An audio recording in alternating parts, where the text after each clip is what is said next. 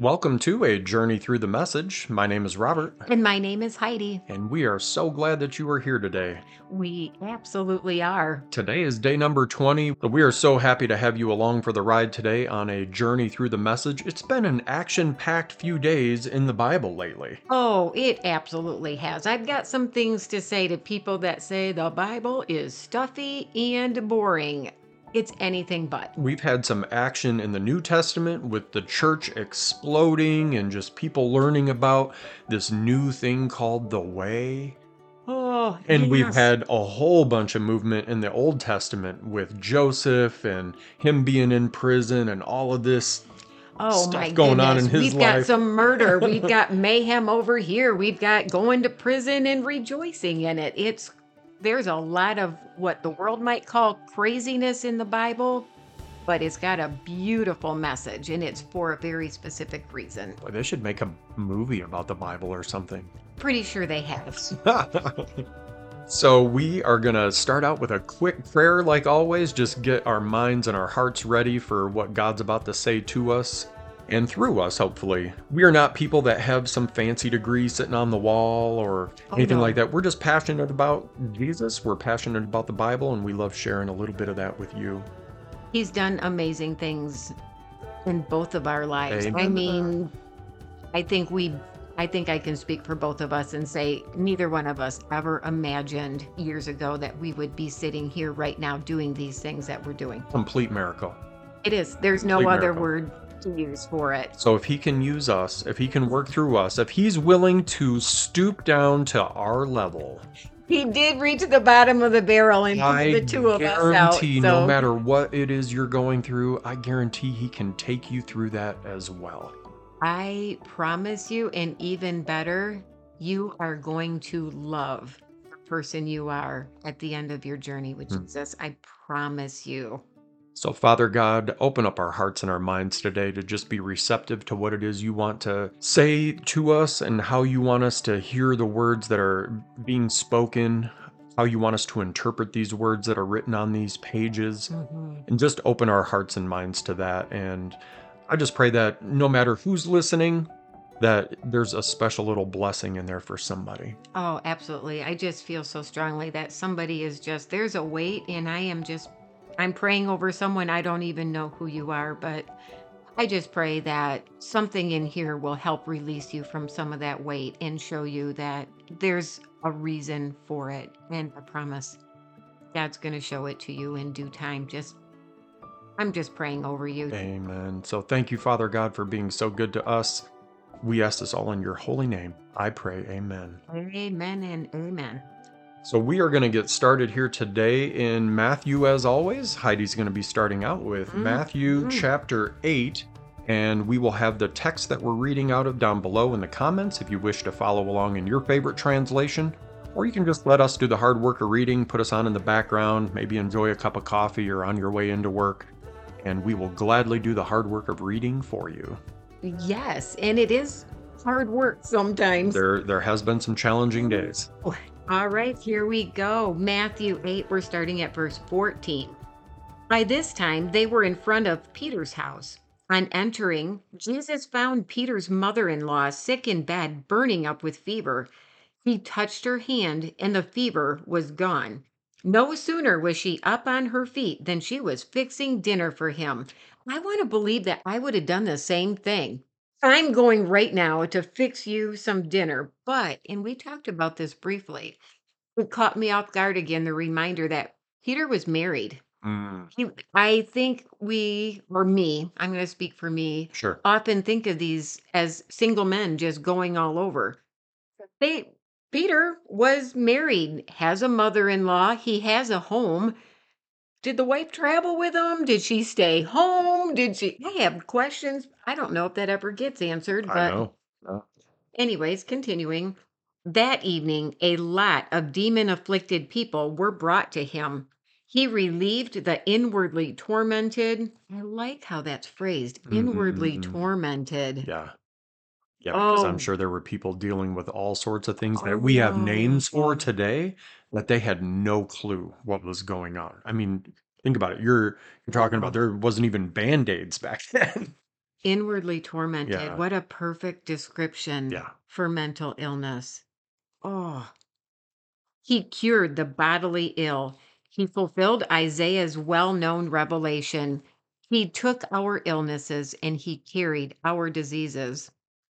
When Jesus saw that a curious crowd was growing by the minute, he told his disciples to get him out of there to the other side of the lake. As they left, a religion scholar asked if he could go along. I'll go with you wherever, he said. Jesus was curt. Are you ready to rough it? We're not staying in the best inns, you know. Another follower said, Master, excuse me for a couple of days, please. I have my father's funeral to take care of. Jesus refused. First things first. Your business is life, not death. Follow me. Pursue life. Mm. That's kind of a hard statement to swallow. You know, you think of funerals, imagine that day when it comes in, it's a family member, it's a parent or a sibling or whatever it might Sure. be. Not being there for that funeral. But what a reminder that funeral is for the people here, the living people. Yeah. It's not for that person who's gone. That person is already home. They're not here. That's why I say I don't want any of that business. You can just throw a party and laugh about the goofball things I did, but It should be a celebrate my homecoming because, man, I'm telling you, I am living it up and excited for you all to join me. I think a celebration of life is where I like to put my mind, I guess, when it comes to thinking about the end of life things. Like, what do I what do I want that to look like? And I mean, that's so pretentious of us to think, well, what do I want my funeral to look like? I know. I need this glorious box, and I want these elaborate sprays of. and and Yeah. man, I really want my family to go into debt for that box that they're going to put in the ground. Better go into tremendous amount of. De- I'm Yeah, just that's- kidding. I I mean- I state I've stated plainly. I will come back and have words if you do that to me. So. Oh, and then again, that is our this is our opinion and our view. I don't want to judge any of you that find comfort through that. I understand there are people that see it differently and that is a comfort. We just have some different views and you know what? It's okay. And we accept anybody at our table that has a differing view. Yes, you are all welcome Absolutely. graciously into our home. So I'm going to jump ahead a little bit now to Acts chapter 11, and I'll be reading chapter 11, verse 19 to the end of the chapter, verse 30. Those who had been scattered by the persecution triggered by Stephen's death traveled as far as Phoenicia, Cyprus, and Antioch. They were still only speaking and dealing with their fellow Jews. Then some of the men from Cyprus and Cyrene who had come to Antioch started talking to the Greeks giving them the message of the Master Jesus. God was pleased with what they were doing and put his stamp of approval on it. Quite a number of the Greeks believed and turned to the Master. When the church in Jerusalem got wind of this, they sent Barnabas to Antioch to check on things. As soon as he arrived, he saw that God was behind and in it all. He threw himself in with them, got behind them, urging them to stay with it for the rest of their lives. He was a good man that way, enthusiastic and confident in the Holy Spirit's ways. The community grew large and strong in the Master. Then Barnabas went on to Tarsus to look for Saul. He found him and brought him back to Antioch. They were there a whole year, meeting with the church and teaching a lot of people. It was in Antioch that the disciples were for the first time called Christians. Hmm. It was about this time that some of the prophets came to Antioch from Jerusalem. One of them, named Agabus, stood up one day and, prompted by the Holy Spirit, warned that a severe famine was about to devastate the country. The famine eventually came during the rule of Claudius. So the disciples decided that each of them would send whatever they could to their fellow Christians in Judea to help out. They sent Barnabas and Saul to deliver the collection to the leaders in Jerusalem. How beautiful a picture that is that their faith was so strong that he prophesied famine. They didn't wait for that famine to jump into action. They did it then and now and collected so they could take care of their fellow Christians Mm, ahead of time. They didn't make them wait until they were hurting and suffering. Kind of like that little story in Genesis Oh. with Joseph, right? Yeah. Joseph being put in charge of all the storehouses and God giving him Mm-hmm. that vision, like, hey, your ability to interpret that dream and know, listen, this is going to happen. It- You need to prepare. That's faith. How many of us would act so. Deliberately Mhm. based on we our firm belief that God was I'm just I'm astounded and I only hope someday to have half that much faith. Truly. I want it all, but Yeah. oh I think it grows and grows as we learn through life's experiences and we see God showing up in little You're ways right. through our our life. I think that our faith grows and grows. It's there. It's never going to be taken away, but I think we do go through life circumstances that Mhm. increase our faith and sometimes test Test our it. faith. You know, I've been through some pretty terrible stuff in life and Right. I I felt like God was testing me. You've done the same thing for probably. sure. You've been through a spiritual desert. And I was immediately reminded as I said that it was almost a conviction, and I believe that was a God conviction Mm. saying, Hold on, what has changed in you over the past year, Heidi? How much faith did you have a year ago, and how much faith do you have now? Because you've said yes to and jumped into a lot of things strictly because of faith. Yes. Yes. So now we're going to be rewinding back to the Old Testament, and Heidi's going to pick up here with Psalm number 19. I'm always so excited to read the Psalms. You, uh, the Psalms have really been speaking to you, so I'm I'm excited to hear you read this one. I feel like God is just sending me, just showering me with hope and encouragement. Mm. And oh, I love it. So let's see what Psalm 19 says. So God's glory is on tour in the skies, God's craft on exhibit across the horizon. Madam Day holds classes every morning. Professor Night lectures each evening. Okay, I already love this one so much. How often do you see me all of a sudden just standing outside of our home, just looking around me, reveling in what I'm seeing? Their words aren't heard, their voices aren't recorded, but their silence fills the earth. Unspoken truth is spoken everywhere. God makes a huge dome for the sun, a super dome. The morning sun, a new husband leaping from his honeymoon bed, the day breaking sun, an athlete racing to the tape. That's how God's word bolts across the sky from sunrise to sunset, melting ice, scorching deserts, warming hearts to faith. The revelation of God is whole and pulls our lives together. The signposts of God are clear and point out the right road. The life maps of God are right, showing the way to joy. The directions of God are plain and easy on the eyes. God's reputation is 24 karat gold with a lifetime guarantee. Hmm. Decisions of God are accurate down to the nth degree. God's word is better than a diamond, better than a diamond set between emeralds. You'll like it better than strawberries in spring, better than red, ripe strawberries. Think of those summer strawberries, fresh, the picked best. and warm, that sweetness. There, Mm. there's nothing like those Michigan summer. There's more. God's word warns us of danger and directs us to hidden treasure. Otherwise, how will we find our way or know when we play the fool? Clean the slate, God, so we can start the day fresh. Keep me from stupid sins, from thinking I can take over your work. Then I can start this day sun washed, scrubbed clean of the grime of sin. These are the words in my mouth. These are what I chew on and pray. Accept them when I place them on the morning altar. Oh God, my altar rock, God, priest of my altar. David didn't let you get out without crying today, did he? No.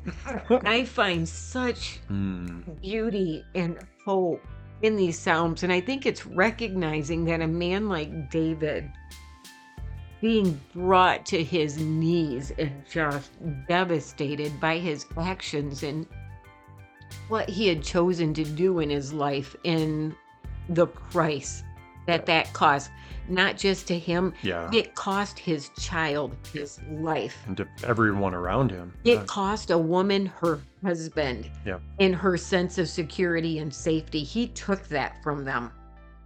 Bathsheba was never the same. David raped her. Don't make it romantic or fantasize that it was a mutual thing. It wasn't.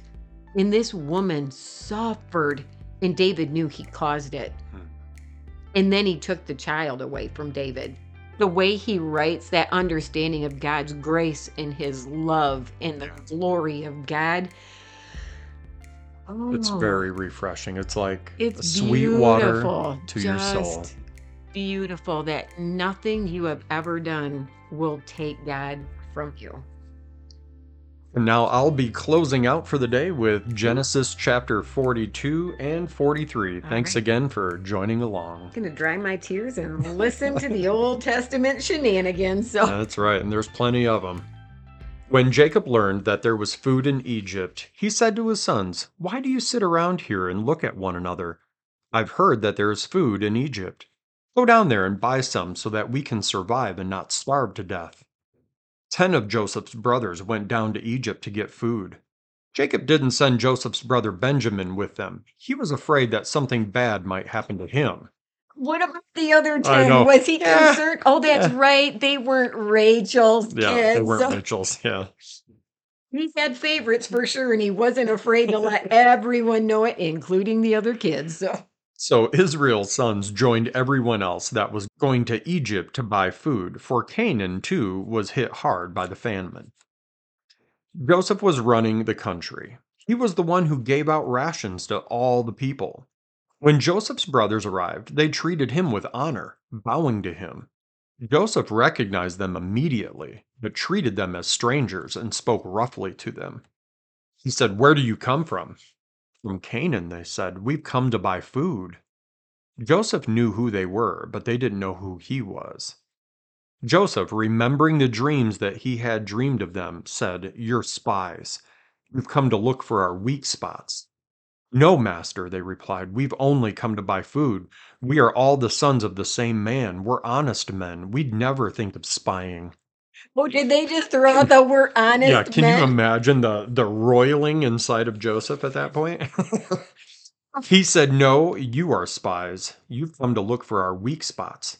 They said, "There were 12 of us brothers, sons of the same father in the country of Canaan. The youngest is with our father, and one is no more." Joseph said, "It's just as I said. You're spies. This is how I'll test you." As Pharaoh lives, you're not going to leave this place until your younger brother comes here. Send one of you to get your brother while the rest of you stay here in jail. We'll see if you're telling the truth or not. As Pharaoh lives, I say that you're spies. Oh, Then he threw them into jail for three days. On the third day, Joseph spoke to them Do this and you'll live. I'm a God fearing man. If you're as honest as you say, one of your brothers will stay here in jail while the rest of you take the food back to your hungry families. But you have to bring your youngest brother back to me, confirming the truth of your speech, and not one of you will die. They agreed. Then they started talking amongst themselves. Now we're paying for what we did to our brother. We mm. saw how terrified he was when he was begging us for mercy. We wouldn't listen to him, and now we're the ones in trouble. I didn't stop to think of that. The absolute terror he must have had being thrown into that pit in the pleading and the crying and the Mm. begging. And they just sat there and looked at him and listened to him and then walked away. Begging for mercy. Can you imagine? That Yeah. just makes So now That they just they are hurts me sitting to in a my- place where they feel and they know this is how our brother felt. oh Reuben broke in. Didn't I tell you don't hurt the boy? But no, you wouldn't listen, and now we are paying for his murder. Joseph had been using an interpreter, so they didn't know that Joseph was understanding every word. Joseph turned away from them and cried. When he was able to speak again, he took Simeon and had him tied up, making him a prisoner of him while they all watched. Then Joseph ordered that their sacks be filled with grain, that their money be put back in each sack, and that they be given rations for the road. That was all done for them. Mm. They loaded their food supplies on their donkeys and set off. When they stopped for the night, one of them opened his sack to get food for his donkey. There at the mouth of his bag was his money. He called out to his brothers, My money has been returned. It's right here in my bag. They were puzzled and frightened. What is God doing to us? When they got back to their father Jacob, back in the land of Canaan, they told him everything that had happened, saying, The man who runs the country spoke to us roughly and accused us of being spies. We told him we are honest men and in no way spies. There were twelve of us brothers, sons of one father, and one is gone, and the youngest is with our father in Canaan. But the master of the country said, Leave one of your brothers with me. Take the food for your starving families and go. Bring your youngest brother back to me, proving that you're honest men and not spies. And then I'll give your brother back to you, and you'll be free to come and go in this country. As they were emptying their food sacks, each man came on his purse of money. On seeing their money, they and their father were upset. Their father said to them, You're taking everything I've got. Joseph is gone, Simeon's gone, and now you want to take Benjamin? If you have your way, I'll be left with nothing. Reuben. Meanwhile, there's a whole lot of other sons there hearing. Yeah, meanwhile, these other guys are like, Well, what about me, Dad? Like, "Well, there's a lot of us left, but Reuben spoke up, I'll put my two sons in your hands as hostages. If I don't bring Benjamin back, you can kill them.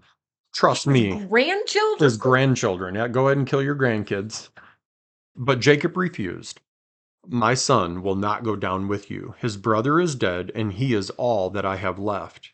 If something bad happens to him on the road, you will put my gray, sorrowing head in the grave. The famine got worse. When they had eaten all the food they had brought back from Egypt, their father said, Go back and get some more food. Oh, their other brother, meanwhile, Meanwhile, still in jail. prisoner there Yeah. while they're going through all the food Going and the through the- famines. But Judah said, The man warned us most emphatically, You won't so much as see my face if you don't have your brother with you. If you're ready to release our brother to go with us, we'll go down and get you food. But if you're not ready, we aren't going. What would be the use? The man told us, You won't so much as see my face if you don't have your brother with you. Mm-hmm. Israel said, Why are you making my life so difficult? Why did you ever tell the man that you had another brother? Hmm. They said, The man pressed us hard, asking pointed questions about our family. Is your father alive? Do you have another brother? So we answered his questions. How did we know that he would say, Bring your brother here? Judah pushed his father Israel, Let the boy go. I'll take charge of him. Let us go and be on our way. If we don't get going, we are all going to starve to death. We and you and our children too. I'll take full responsibility for his safety. It's my life on the line for his. If I don't bring him back safe and sound, I'm the guilty one. I'll take all the blame. If we had gone ahead in the first place instead of procrastinating like this, we could have been there and back twice over. Their father Israel gave in. If it has to be, it has to be. But do this stuff your packs with the finest products from the land that you can find, and take them to the man as gifts some balm and honey, some spices and perfumes, some pistachios and almonds. You can't forget about the pistachios. Oh yeah, Those- just throw some nuts in yeah, there the little because wonder nut. Yeah. the wonder nut. oh my goodness. and take plenty of money. Pay back double what was returned to your sacks. That might have been a mistake. Take your brother and get going. Go back to the man, and may the strong God give you grace in that man's eyes, so that he'll send back your other brother along with Benjamin. For me, nothing's left. I've lost everything. The men took the gifts, double the money, and Benjamin. They lost no time in getting to Egypt and meeting Joseph. When Joseph saw that they had Benjamin with them, he told his house steward, Take these men into the house and make them at home, butcher an animal, and prepare a meal. These men are going to eat with me at noon. The steward did what Joseph had said and took them inside. But they became anxious when they were brought up into Joseph's home, thinking it's the money. He thinks that we ran off with the money on our first trip down here, and now he's got us where he wants us. He's going to turn us into slaves and confiscate our donkeys. So then they went up to Joseph's house steward and talked to him in the doorway. They said, Listen, master, we came down here the other time to buy food, and on our way home, the first night, we opened our bags and found our money at the mouth of the bag, the exact amount that we had paid. We've brought it all back and have plenty more to buy food with. We have no idea who put the money back in our bags. The steward said, Everything is in order. Don't worry.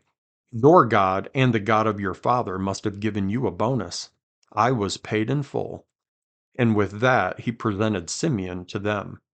He then took them inside Joseph's house and made them comfortable, gave them water to wash their feet, and saw to feeding their donkeys. The brothers spread out their gifts as they waited for Joseph to show up at noon. They had been told that they were to have dinner with him.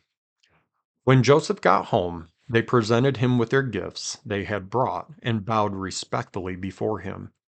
Joseph welcomed them and said, And your old father, whom you mentioned to me, was he?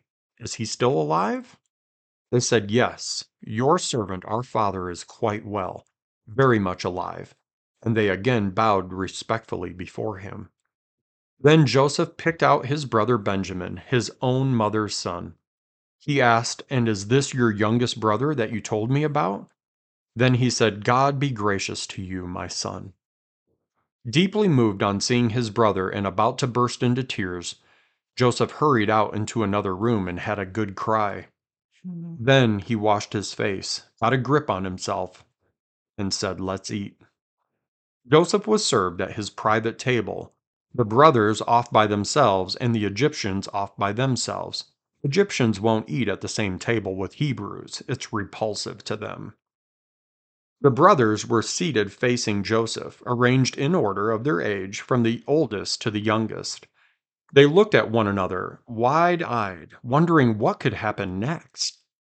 When the brothers' plates were served from Joseph's table, Benjamin's plate came piled high, far more so than his brothers, and the brothers feasted with Joseph, drinking freely. And friends, oh, that is the end of chapter 43. What a So tangled web. Much going on in that. Yeah. And Joseph, the emotions. I mean, this is his family. I'm sure he never thought he would ever see them again. Ever. And now he's being reminded with them bowing to him. Think of the emotion of him remembering the dream that he had years ago that he told his father about. And he said, just as a child, like, hey, this is the dream I had. And I guarantee you, in that moment, that he had to run out, have a good cry, and just get himself Oh. together, that those emotions and those memories probably came rushing back Oh, to I'm him sure. in such a way I'm sure. where it was just completely, yeah, Yeah. We do have a couple questions. sure. Did the brother in jail get to eat or did he That stay was in jail? Simeon, wasn't it? Uh, yes. Okay, so he got to come out and eat. Did he come and eat? Yeah, Okay, Yep. that's good. And can we just go back to Israel just a little bit?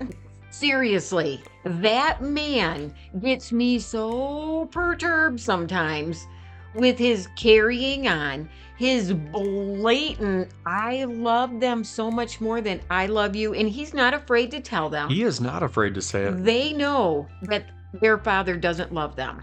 He has no love for these other sons at all. Can you he made it imagine a parent saying that to somebody? Like, Yes. like, Yes, I can. well, I know you can. Yes, I can. I and I think that's why this hits me so hard because I know what it feels like to be those other sons. Mm. I know what that feels like. Yeah, And it's just, I'm like, how can parents be that way? And I struggle because God chose Israel yeah, and he's horrible. He's an awful, horrible human. The way I hear this and is carrying on and on and on. I'm gonna have nothing. You have a whole bunch of sons here, 10 of them, in fact. yeah. And they were willing to sacrifice your grandchildren for your beloved son. I need to end that right there because I'm sure, I am sure God will work this out in my head. But that's why personally it can be difficult. When you read the Bible, your personal experiences can come into play. Sure can. And I have to fight that. I recognize that. And that's why I talk openly about my struggles Yes. when I read it. But I trust God. And this whole podcast is just about learning a little bit more about the Bible in a different way, reading through the message. This is brand new for us. And it inspires little conversations. These may be verses that we normally either just brush over, or maybe the sermon that week wasn't on that verse, so you Right. just never read it. But these are stories that are rich with context and show just how deep God's love is for us. Oh, so, so good. And how his plan is always good. Amen to that. Amen. So, friends, thanks again for joining us on this journey through the message today, number 20, and we Yeah. will see you very soon for number 21. That's Absolutely. habit forming. We have officially formed a habit. So, if you've made it this far and you got to number 21, thank you for joining along. Yes, and we look forward to having you join along for the rest of the journey. We'll see you soon. Bye.